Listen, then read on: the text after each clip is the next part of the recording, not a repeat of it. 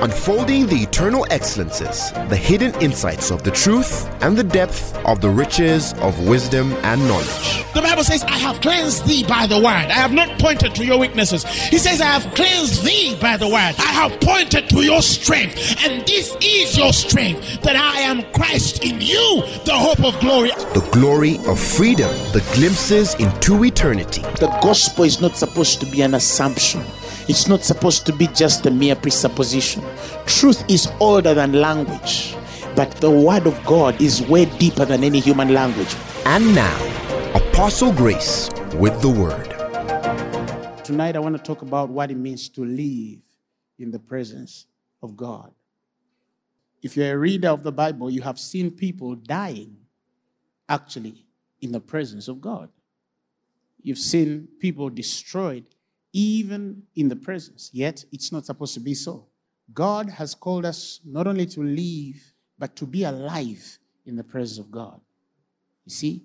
Now, if you'll read with me in the Psalms, the 16th chapter, from the 11th verse, the Bible says, Thou wilt show me the path of life. You will show me the path of life. In thy presence is the fullness of joy. And at thy right hand there are pleasures forevermore.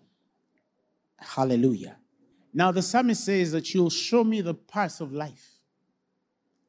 And there's a full column there, meaning that whatever is going to be mentioned after is as a result of this. Because it says, In thy presence is the fullness of joy, and thy right hand there are pleasures forevermore. We are supposed to have life. We are supposed to have the revelation of the path of life when we connect to the presence of Almighty God. Like I said, that there are forms of the presence, there are also degrees of the presence. But as we continue to increase and grow, as the knowledge of God breaks all depths and exposes us into the deeper forms of the presence of God, the highest level of the presence of God, we must know how to walk in the path of life in the presence of God. To carry and walk in the revelation of the path of life in the revelation of God, because it's supposed to show us, the presence of God is supposed to reveal to us the way of life, the path of life, how to be alive in the presence of God. If you read about the children of Israel, for example, the Bible says that a high priest went into the Holy of Holies every year for the atonement of the sins of the children of Israel. And they tell you that a rope was tied on the leg of the priest, lest the priest dies and they have to pull the body out. That means it was possible for a man to die in the presence. And that means it was serious for the priests to enter the Holy of Holies with a certain order of the Spirit, obeying the instructions of God as they were given to them, connecting to God as He had instructed them in the way of that service. So if a priest went another way, they were slain. They were slain. We saw people in scripture who went in some of the holiest spaces of the tabernacle illegally and they were afflicted. Why? Because it's important for you to know how you ought to carry yourself in the presence of God. You must know how to live in the presence of God. Now, and let me take us back to the Old Testament.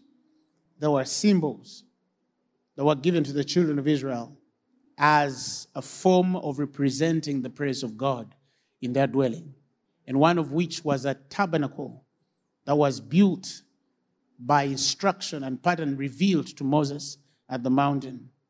And in that tabernacle also, the Bible tells us that there was also an ark of the covenant that was built as well. And these symbols were to represent the presence of God on the earth. Now, I wanted to use some of these things to help us understand because it's easier to understand with something physical than it is to understand with something that is unseen. Let me, for example, speak about the Ark of the Covenant. I've said it once before that the Ark of the Covenant was made with earthly elements gold, wood, and the rest. But because they followed the instruction of God to the letter, he honored that box with his presence. And his voice was always clear with that box. The Bible says, between the cherubims, the voice of God used to come to Moses. He honored that place of giving them a physical form of his presence because they followed the pattern that he had revealed to them. And I always emphasize that our God is a God of pattern. He has a way of anointing patterns, He has a way of anointing anything that a man will build according to the pattern that has been revealed to that man.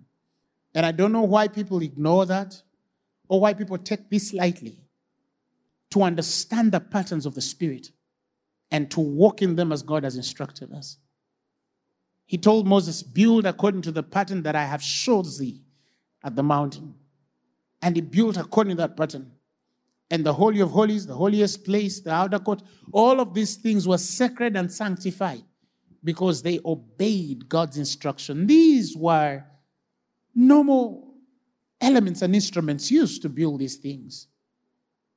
But there is something about the glory of God coming upon something that you have built according to his instruction or pattern. You should not forget that. So let me zero down a bit to the Ark of the Covenant. If you'll open with me in Hebrews, the ninth chapter, the third verse, it tells us what was in the Ark of the Covenant. The Bible says, And after the second veil, the tabernacle, which is called the holiest of all, which had the golden censer and the Ark of the Covenant, overlaid round about with gold, wherein, listen, was the golden pot that had manna, Aaron's rod that budded, and the tables of the covenant. The stone tablets of the covenant that Moses gave the children of Israel. Now, allow me to take some time around this to help us understand why these elements are important within the Ark of the Covenant. Now, the Bible tells us that there was a pot that had manna. And if you remember what manna was, it was the food that fell for the provision of the children of Israel while they were on their way to the promised land through the wilderness. So they never used to dig or toil for food. Food used to fall for them to eat. All right? Now, we know what Aaron's rod represents. If you recall very well that the children of Israel had started to rebel against divine order, and God for once sought to establish divine order and cause the children of Israel to learn how to obey the ranks that God had set in the spirit. And that is why all the rods were given of all tribes. And the next day, one rod only budded. And that was put in the presence of God as a sign that the children of Israel should always respect the way of ranks and spiritual authority. But also, when we're talking about the Ten Commandments, these were instructions that were given by God Himself to the children of Israel. If you're a reader of the word, I'm going to leave you with something for you to go and search out. If you study the manna, this was given by God. If you study the rod of Aaron, this budded by the hand of God. But I also want you to take some time and study concerning the tablets of stone because there are two sets of tablets of stone written in scripture. One tablet of stone was the one that God had given Moses originally.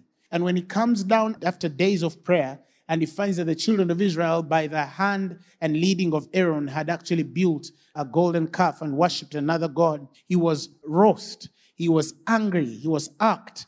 And what did he do? The Bible tells us he broke those tablets of stone.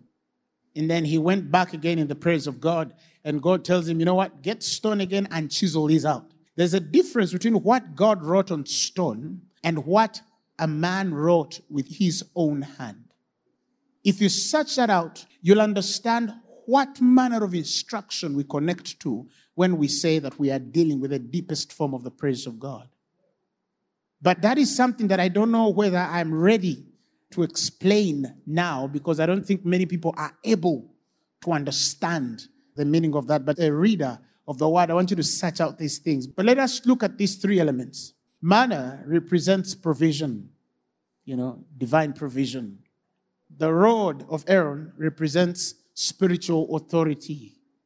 And the tablets of stone represents divine instruction. And he says, These are the things that are consecrated in the deepest form of the presence of God while the children of Israel dwelt with what they thought or knew to be the presence of God as to the pattern that God had given Moses to build this Ark of the Covenant in the time when they related with God.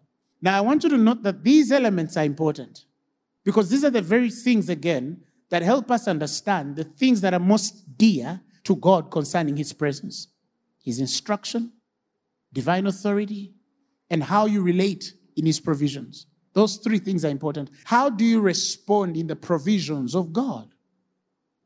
How do you respond in the things that God has given you?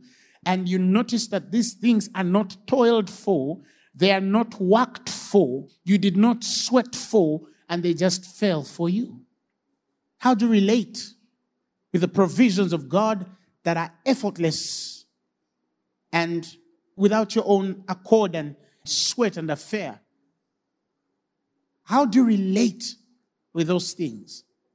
How do you relate with spiritual authority? Do you know those that are ahead of you? Do you know those that are with you? Do you know those that are below you? And how do you relate with each one of them? And lastly, how do you relate with the instructions of the Spirit?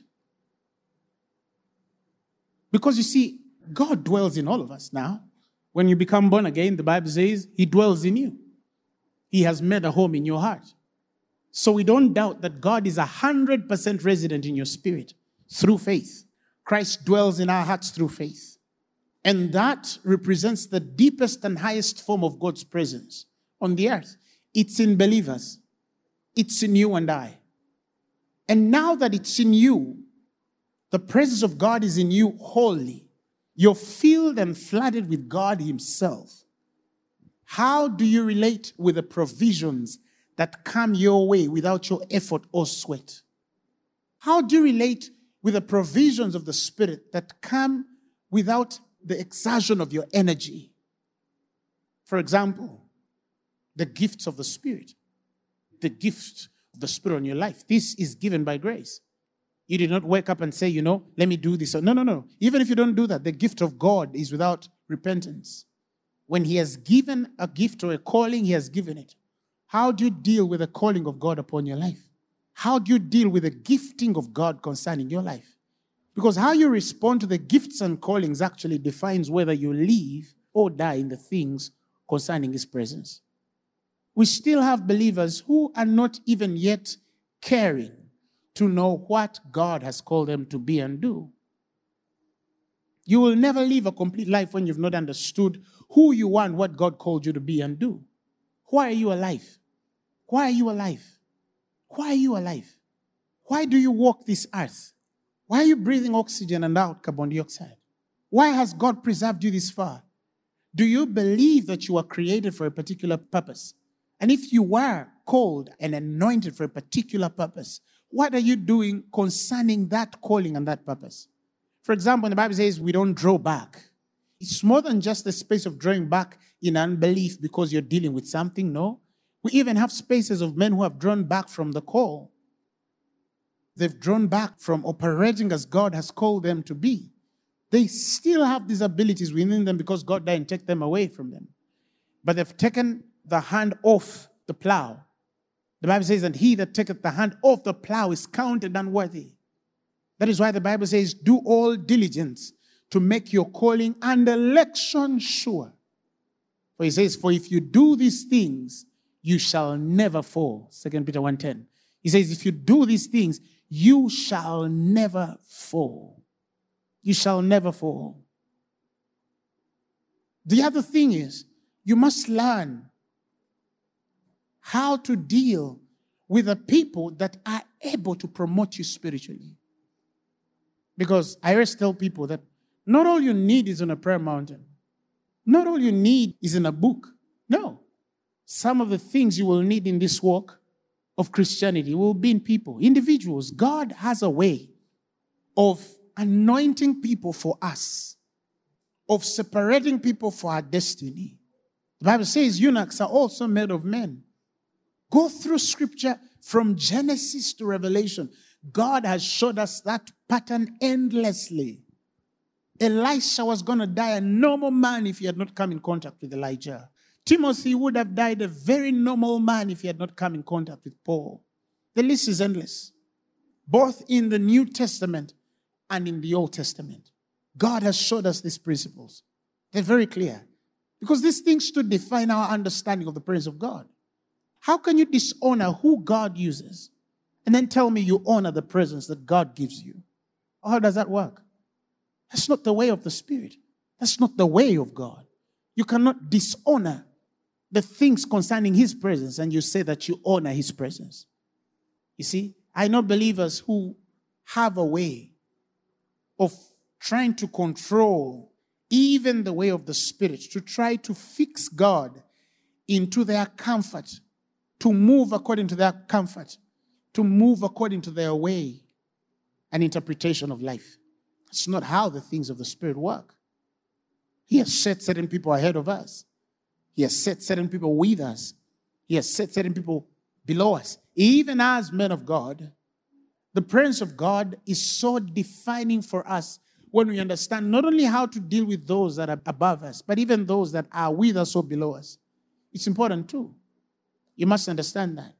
So it's not so much about how you deal with those upward only, it's also important on how you deal with those who are with you or who are below you because the spirit realm, I've already said that is not equal. We're not equal. We don't all see God the same way. We don't all understand God the same way. He does not speak to all of us the same way. No. That is why you will struggle to see certain things that are available for certain people. The Bible speaks of how he reveals the deep secrets of darkness. Not all people can access the depth of the mysteries of God. It's not that we are not all called for it, but not all of us have the ability to articulate the mysteries of the Spirit, to interpret the mysteries of the Spirit as they are. God does not deal with us equally. He never does. Because you see, He wants to deal with us where we are able to relate and connect with Him. Hallelujah. He wants to deal with us where we are able to see Him and hear Him. Because it's useless to cast pearl and two swine. The Bible says they'll trample in it, and after, they'll run over you and destroy you as well. So it's actually possible for a man to be destroyed because they gave the things they were not supposed to give to the people they were not supposed to give them to. Jesus struggled towards the time of his departure. He tells them there is many things that I want to share with you, but I see that ye are not able. Ye are not able. It didn't mean that as a son of God, he did not want to give it to them. But he looked at their ability to bear them and he knew that they cannot bear them. And he said, You know what? The Comforter will come, the Holy Spirit. He will teach you. So the person of the Holy Spirit also is not only in our lives to teach us the basic things of doing life, but is there to help us continue the things that Christ desired to share with us, but he was not able because we're not even in the nature that carried the ability to respond and receive these mysteries. But now the Bible says you have an unction from on high, you know all things. It is given to you to know the mysteries of the kingdom. Now we have the ability, but not all believers have that ability, even though it's available for all believers. Like it is possible to be given a thing, it's another for you to learn to receive that thing. Some people in the faith think that because God has given you something, so it's automatic that that thing is going to work in your life. No. It's one thing for you to be given all things that pertain to life and godliness. It's one thing for you to be blessed with every spiritual blessing in the heavenly places in Christ. But it's another for you to know how to connect. It's another for you to learn how to walk into that blessing. It's another for you to learn how to receive what is available for you. He says, much more they which receive the abundance of grace and the free gift of righteousness. He says, they shall reign in this life by this one man, Jesus Christ. But he's talking about they which receive the abundance of grace. It's given, but they which receive, they which receive the abundance of grace, they which receive the free gift of righteousness, they which receive. It's one thing to be given, it's another for you to learn to receive. And we must teach people to learn how to receive.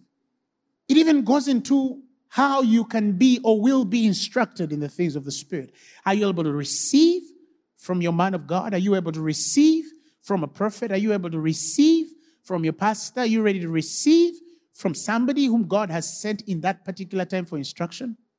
It's important. Many years ago, I flew in a certain nation for ministry, and I entered a ministry I was very successful, very successful ministry by all right in that nation. And um, we had uh, an overnight there, and we preached in the overnight. In fact, the preacher wanted me to stay for another week, but I told him I had commitments back home, and I flew back. And after two or three months, I had a vision, and God showed me something in the life of this man that actually brought to the destruction of that man's ministry. And he told me, the Lord showed me it was to be in a space of three months. It scared me. And so I get my phone and I call this fella and I tell him, Hi, hi, I'm sorry. Well, he was older than me, he was greater than me, and I don't even think I was qualified in that time to share those things according to the way he beheld me. And uh, I told him, The Lord shows me that there's an attack coming on your ministry and it's going to get destroyed in a space of three months.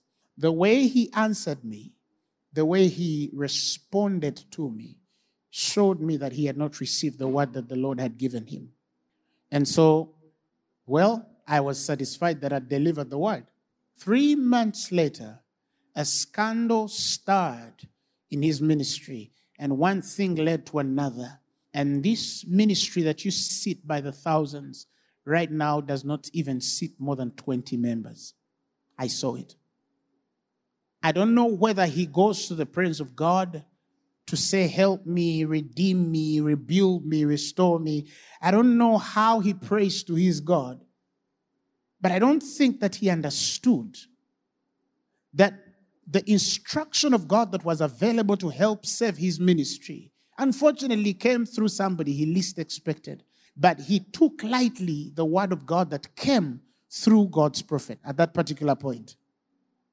And the Lord showed me that he was dealing with a very indifferent spirit of pride, because pride goes before a fall. That is why when we emphasize the space of humility, it's more than just your outward temperament of humbling yourself. No. The Bible is very clear. The Bible says, He giveth grace to the humble. He giveth grace to the humble. But the Bible says He sees the proud from afar. So humility is not just the outward temperament. No, it's your spirit understanding that the only way you can actually stay alive in the presence of God is to learn to keep a humble spirit. Bible says he resisteth the proud. He resisteth them. But more grace is given to them which are humble. I wish he was humble enough to receive the instruction of God when it was given him. His ministry would be standing by now.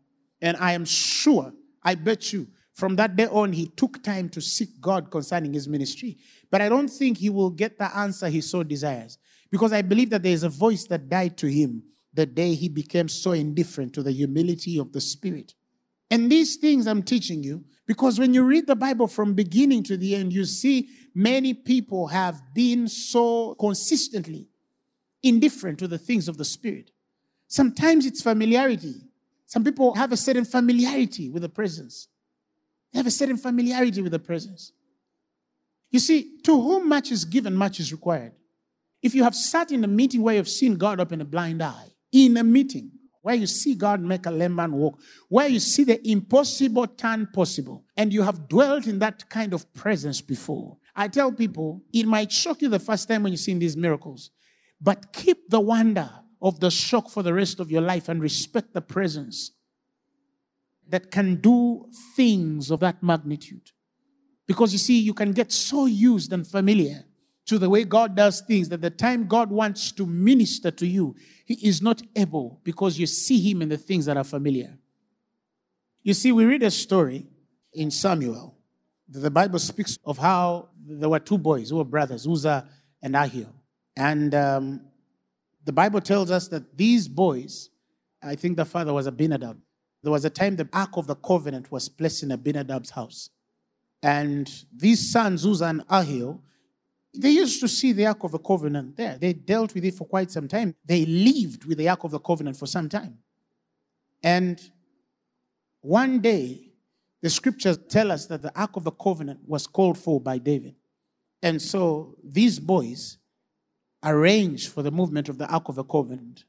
And the Bible tells us, if you will read 2 Samuel chapter 6, the sixth verse. He says, When they came to Nachon's threshing floor, Uzzah put forth his hand to the ark of God and took hold of it, for the oxen shook it. And the anger of the Lord was kindled against Uzzah, and God smote him there for his error, and he died by the ark of God. Now you'll ask yourself, how can a man be killed by the ark of God? What did he do wrong for him to hold an ark that was falling off? Simple. One, there were instructions on how this ark was supposed to be carried. They had carried the ark wrongly. There were instructions on who was supposed to touch the ark. And those instructions were very clear. But I believe that Uzzah had become so familiar with the Ark of the Covenant, being that it had been in his father's house for quite some time. I think he got used to this thing that he forgot the basic instruction concerning handling the very element that comprised of what we would have called the deepest presence of God on the earth at that time. And what happens? The Bible says he was slain by God. Why? Because he broke the simplest instruction. They were not supposed to touch it. There were people who were supposed to touch the ark, not Uzzah. But familiarity caused him to touch where he was not supposed to touch. The children of Israel in 1 Samuel, the fourth chapter, if you remember very well, from about the 10th verse, we will get there. But you see, there's a time when the children of Israel are at war with the Philistines. And then they send for the Ark of the Covenant. And when they send for the Ark of the Covenant, the scriptures tell us they think that by carrying the Ark of the Covenant to war, they shall have victory. The Bible tells us not only were they slain, 30,000 men were killed in that battle with the presence of God. With the presence of God. Why? Because the presence of God for the children of Israel at that point appeared to be a weapon, not a relationship. God did not bring his presence to the children of Israel to kill their enemies. He brought the presence through the Ark of the Covenant to relate with them. And now we see individuals who don't understand that the presence of God is relational. It's not supposed to be transacted. You remember Simon the sorcerer? The Bible tells us that he sees them demonstrating power and he says, Let me give you money that I receive that power also, that whoever I lay hands on shall receive the Holy Ghost as I see you guys do it. But you see, Simon himself had believed, the Bible tells us, but he had not been baptized in the Holy Spirit by the evidence of speaking in tongues. So why is he trying to buy a power of whose experience he does not have, except he was looking at that anointing as a transactional space? And what happens? The anger of the Lord is kindled through apostolic voice. He says, Your money perish with you because you have thought that the gift of God may be purchased with money. They discovered that in him was a gall of bitterness and bond of iniquity. Pray for yourself that you do not die. Because God was serious. God was serious. So back to the children of Israel. Same issue. They are looking at the Ark of the Covenant as a weapon, as an instrument of war, and not a space of relationship.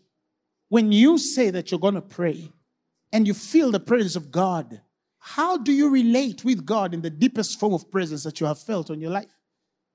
Is it the avenue of avenging your enemies and expressing your anger? Or is it a space that invites you to the highest form of the presence of God? Is it the place where you look at the presence of God as the opportunity for you to deal with people, to judge people? Or do you look at the presence of God as the relation that invites you to love? I know men of God who, because they know they are anointed, they live to cast everything that opposes them. He gets annoyed and he says, I'm going to pray. I'm going to make a prayer for your death. God wants you to understand, I did not open a door for you to access me in the deepest form of my presence, for you to seek to fight men. No, the Bible is very clear. I shall fight for you and you shall hold your peace. Exodus 14 14. You must learn never to take wars in the deepest form of the presence of God. He knows how to deal with the things that are against you and the people that fight you. Learn to enjoy the presence of God because there you find liberty. There you find joy. There you find peace. There you find grace. There you find love. In fact, for a man who has actually tested that form of presence, it is hard for you to carry hunger. Because love invited you into that form of presence. Love invited you into that form of presence. It's difficult for God to deal with an individual who is very angry in the presence. I tell people, learn to heal in the presence of God. Do not ever think that the presence of God is a space of fighting. Never use the presence of God as a weapon. Oh, they've annoyed me. Let me go and pray. Then they go in the presence of God. And as they're praying, they send all manner of what actually scripturally is witchcraft. Our God is a God of love. And vengeance belongs to God. Vengeance belongs to God. Oh, Father, kill them. Oh, Father, let them not see good. I decree and I declare that their legs will not walk. Why? Why would you waste your time with the things that oppose you? God has invited you to a presence that not only can and will preserve you, but that presence can lift you above anything that attacks you. It can lift you above anything that sets itself against you. And then you stoop so low and look at that presence as an instrument as an instrument. The children of Israel were slain, 30,000 of them, and the Philistines took the covenant. And when the Philistines take the covenant, they also handle it as a weapon because they don't get it. They think that they were just stronger than the children of Israel, but the Ark of the Covenant is still a weapon. And what happens? The Philistines are slain because they're taking the Ark of the Covenant as an instrument. It's not relational. They don't have a relationship with this God. And they think that they can carry that presence and manipulate it to defeat their enemies. But I'll not blame them. They don't know better. And what happens? They're slain too. Disease befalls them. Destruction goes around everything that they touch. Why? Because they're dealing with the presence of God as though it was some sort of thing, like a toy like a child has a toy in their hands. They don't understand the preciousness of this covenant. Yet, when that same house is taken to the house of Obed Edom, the Bible says he prospered. It's in Second Samuel, the sixth chapter, the tenth verse. The Bible says, So David uh, would not remove the ark of the Lord and took him into the city of David. But David carried it aside into the house of Obed-Edom, the Gittite. And the Bible says, and the ark of the Lord continued in the house of Obed-Edom, the Gittite, three months. And the Bible says, and the Lord blessed Obed-Edom and all his household. The very thing that has and can bless is the very thing killing men, because everyone relates with it differently. You see Obed-Edom respond to the ark of the covenant with the respect to the presence of God, following all the principles that are given and laid down concerning the Ark of the Covenant, concerning that thing that represented the deepest form of God's presence on the earth. And guess what? The Bible says that the house of Obed Edom prospered. I tell people, you cannot be the kind of individual who deals with the presence of God respectfully and you have war in your house. It's not possible you cannot know how to deal with the things concerning the presence of God and you have war in your household. No, your household will have peace. Your household will have a sort of tranquility. Your household will have a sort of glory. Your household will have a sort of prosperity. Your household will have a sort of provision. Your household will have a sort of preservation. Why? Because you deal with the presence of God the right way you deal with the presence of God the right way. Do not take for granted when you stand in the presence that can make all things possible. That can make all things possible. I tell people I have seen all manner of miracles. I still see miracles up to today. But every time I stand on this altar, I stand on this altar with a fear, a reverence of the opportunity that is given me to preach the gospel. And oh, yes, I've been preaching the gospel for quite some time now, more than 16 years of ministry. But every time I step on this altar, I step on it like it's the first day I stepped on it. Because he warned me many years ago. He said, Never take for granted the fact that my presence is with you to the degrees that it's with you, in the forms that is with you. You don't take the presence of God lightly. I've seen people who sit in the presence of God and they start texting. They, they start, they open conversations that are not even connected to what God is saying on that altar. And those are the same people that actually come for counseling. Those are the people that actually seek deliverance and prayer. Why? Because they do not know how to deal with the presence of God. They don't understand the seriousness of God being in the midst of them, of God being in the midst of them. He says, Take heed from the Holy One in the midst of you. When you tune in a sermon and you're saying, I'm going to listen to God concerning a message, remove everything that should distort your focus, anything that should disturb your attention. Because the message of God is not just words, these words are spirit and they are life, and they can save you. They can save you. If somebody tunes in a service and then they're doing things that are not connected to what God is saying. You're on television, but you're playing with your child, you're playing with so and so, you're sending messages of business, you're doing all that, and you're saying that you are attending to God. No, when you know that you are listening to the truth, give the truth the due honor that it deserves. You'll be amazed at what God, let me tell you, again, I said, if you have not understood this mystery, you will have war in your own household. Things will fall apart before you and you're not able to control them. Why? Because you don't deal with the presence of God respectfully. You deal with it in familiarity. You don't understand how the ranks of the Spirit operate. You don't understand how the provisions of God operate. You don't understand how the instructions, the laws of God operate. You take that lightly. God is a jealous God. I want you to understand that. He's a jealous God. I don't know why people think only on that jealousy to the end when he's fighting your enemies. No, he's a jealous God. Why would you sit in the presence to listen to the word and you're sharing the attention that he has for you with something else? What do you think that does to the Spirit of God? Why would you do that?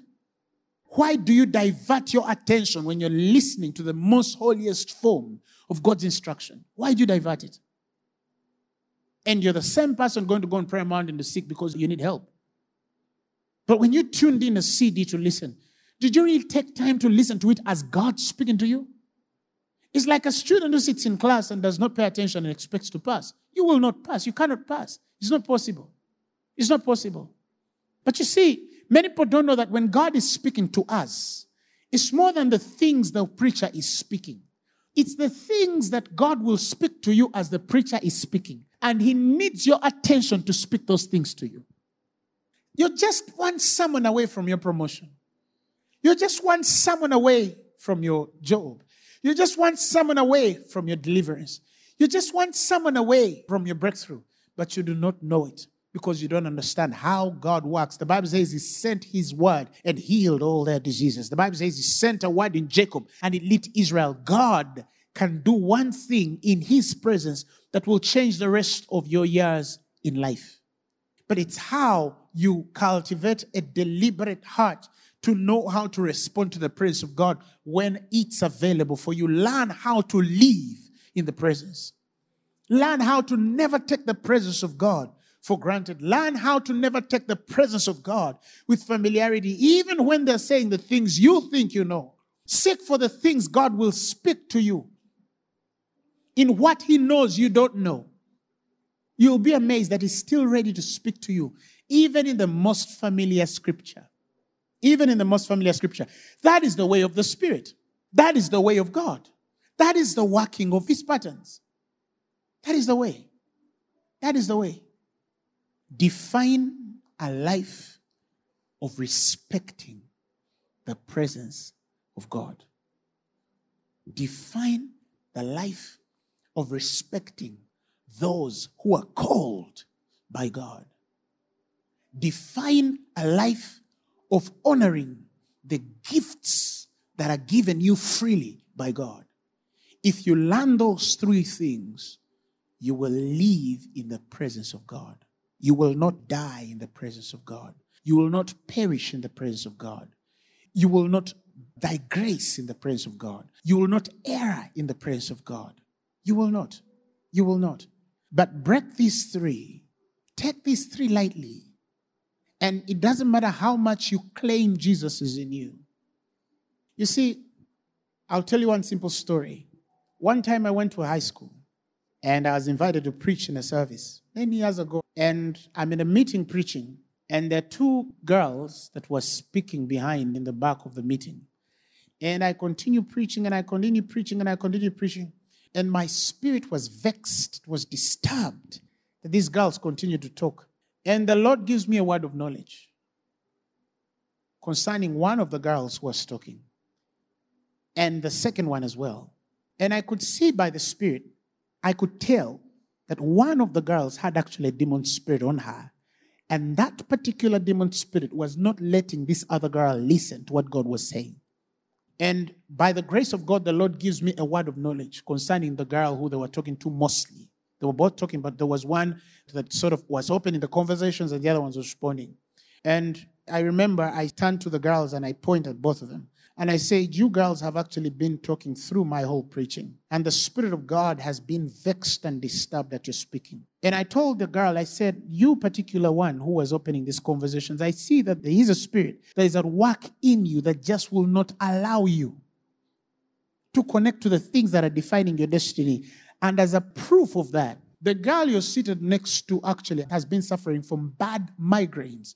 They've been so bad that when they come, she even throws up. And the girl who she was talking to started shaking like a leaf. And I asked her, I've never met you. Isn't it true that you've been having very bad migraines and you even throw up in those very migraines? The friend was talking to her as well, knew it. Everybody knew it in the school that the girl had very bad migraines. And I said, The Lord is speaking this very hour not only to deliver you of those migraines, but to change your life forever. And at the time when opportunity is there for your deliverance, there's a spirit speaking through some individual to divert you from the voice of God that is available for your healing. Remember, when Jesus was preaching, the Bible says the power to heal was present. It doesn't mean that he needed to direct it. No, the power to heal was present. And it was up to the children of Israel or the people around Jesus to know how to connect to the healing that was available. Here, the miracle of a girl was available to get rid of those migraines. Had she known earlier that this was the day her migraines were to leave her, I think she would have sat on the front line. But see how a devil is working through another individual and it is talking through the whole service. We have believers like that. They sit in the service, but there's something about them that just can't even make them keep quiet for a second. That's an evil spirit. And you need to deal with it.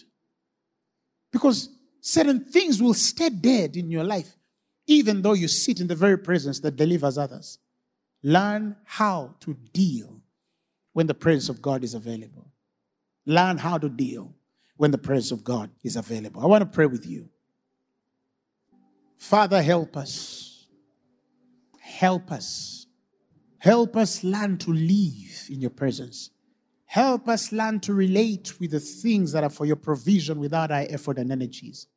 Help us to deal with spiritual authorities and those that we serve with and are under us. Help us to respond to your instruction, to know how to pattern ourselves in your presence, because your presence is all we need. Your presence is our deliverance. Your presence is our breakthrough. Your presence is our answer. Your presence is our strength. Your presence is our glory. Your presence is our peace. Your presence is our victory. Your presence is our transformation. Your presence is our restoration. Your presence is our redemption. Your presence is the very form we need to live in this world. We know very well that where your presence sees men leave, where your presence sees is a revelation of the path of life. And because of that, we cannot die early deaths. Because of that, we cannot die of the sicknesses that kill the sons of men. Because of that, we cannot fail. Because of that, we cannot regress. Because of that, we cannot be destroyed. Because of that, we cannot fail. Because of that, we cannot go backward. We can only go forward. Give us the wisdom and grace to know how to deal with your presence when it's available in the highest form of it. I pray that will you give our eyes to see and understand the deepest things of this form and to learn how to live and not to relate with your presence as a transaction, not to go to you because we need jobs or cars, not to relate with your presence as a weapon not to come to you because we've been hurt and are sickly. No, that we'll have your presence with us consistently and constantly because you want to build a relationship with us. You want us to fall in love with you. You want us to respond to that love that you've given us in Christ Jesus. I pray that may the simplest words that are shared sit and settle in the heart of that man or woman in their most deepest form, and that their lives will be changed and transformed in the mighty name of Jesus. I pray for those of them that are sick right now. If you're sick in your body, heal, heal, heal. God is healing you right now in the name of Jesus. Back issues are healing right now in the name of Jesus. Father, I thank you because all manner of sickness is healed in Jesus' mighty name. Amen. If you're there and you've never given your life to Christ and say, you know what, I've not received Jesus as my Lord and Savior, I want to give you an opportunity. I want to give you a time right now to receive Jesus as your Lord and Savior. I cannot tell what's going to happen tomorrow or next week, but I don't know why you've tuned in today. I want to pray with you in the mighty name of Jesus that God will help you translate from darkness to light. He shed his blood for you. He died for you that you might obtain eternal life. And that is love. He loved you. The Bible says there is no name by which men are saved except the name of Jesus Christ. It's not anywhere under heaven or among men. That name will change your life. I want you to repeat these words after me. Say, Lord Jesus, I thank you because you died for my sins and was raised for my glory.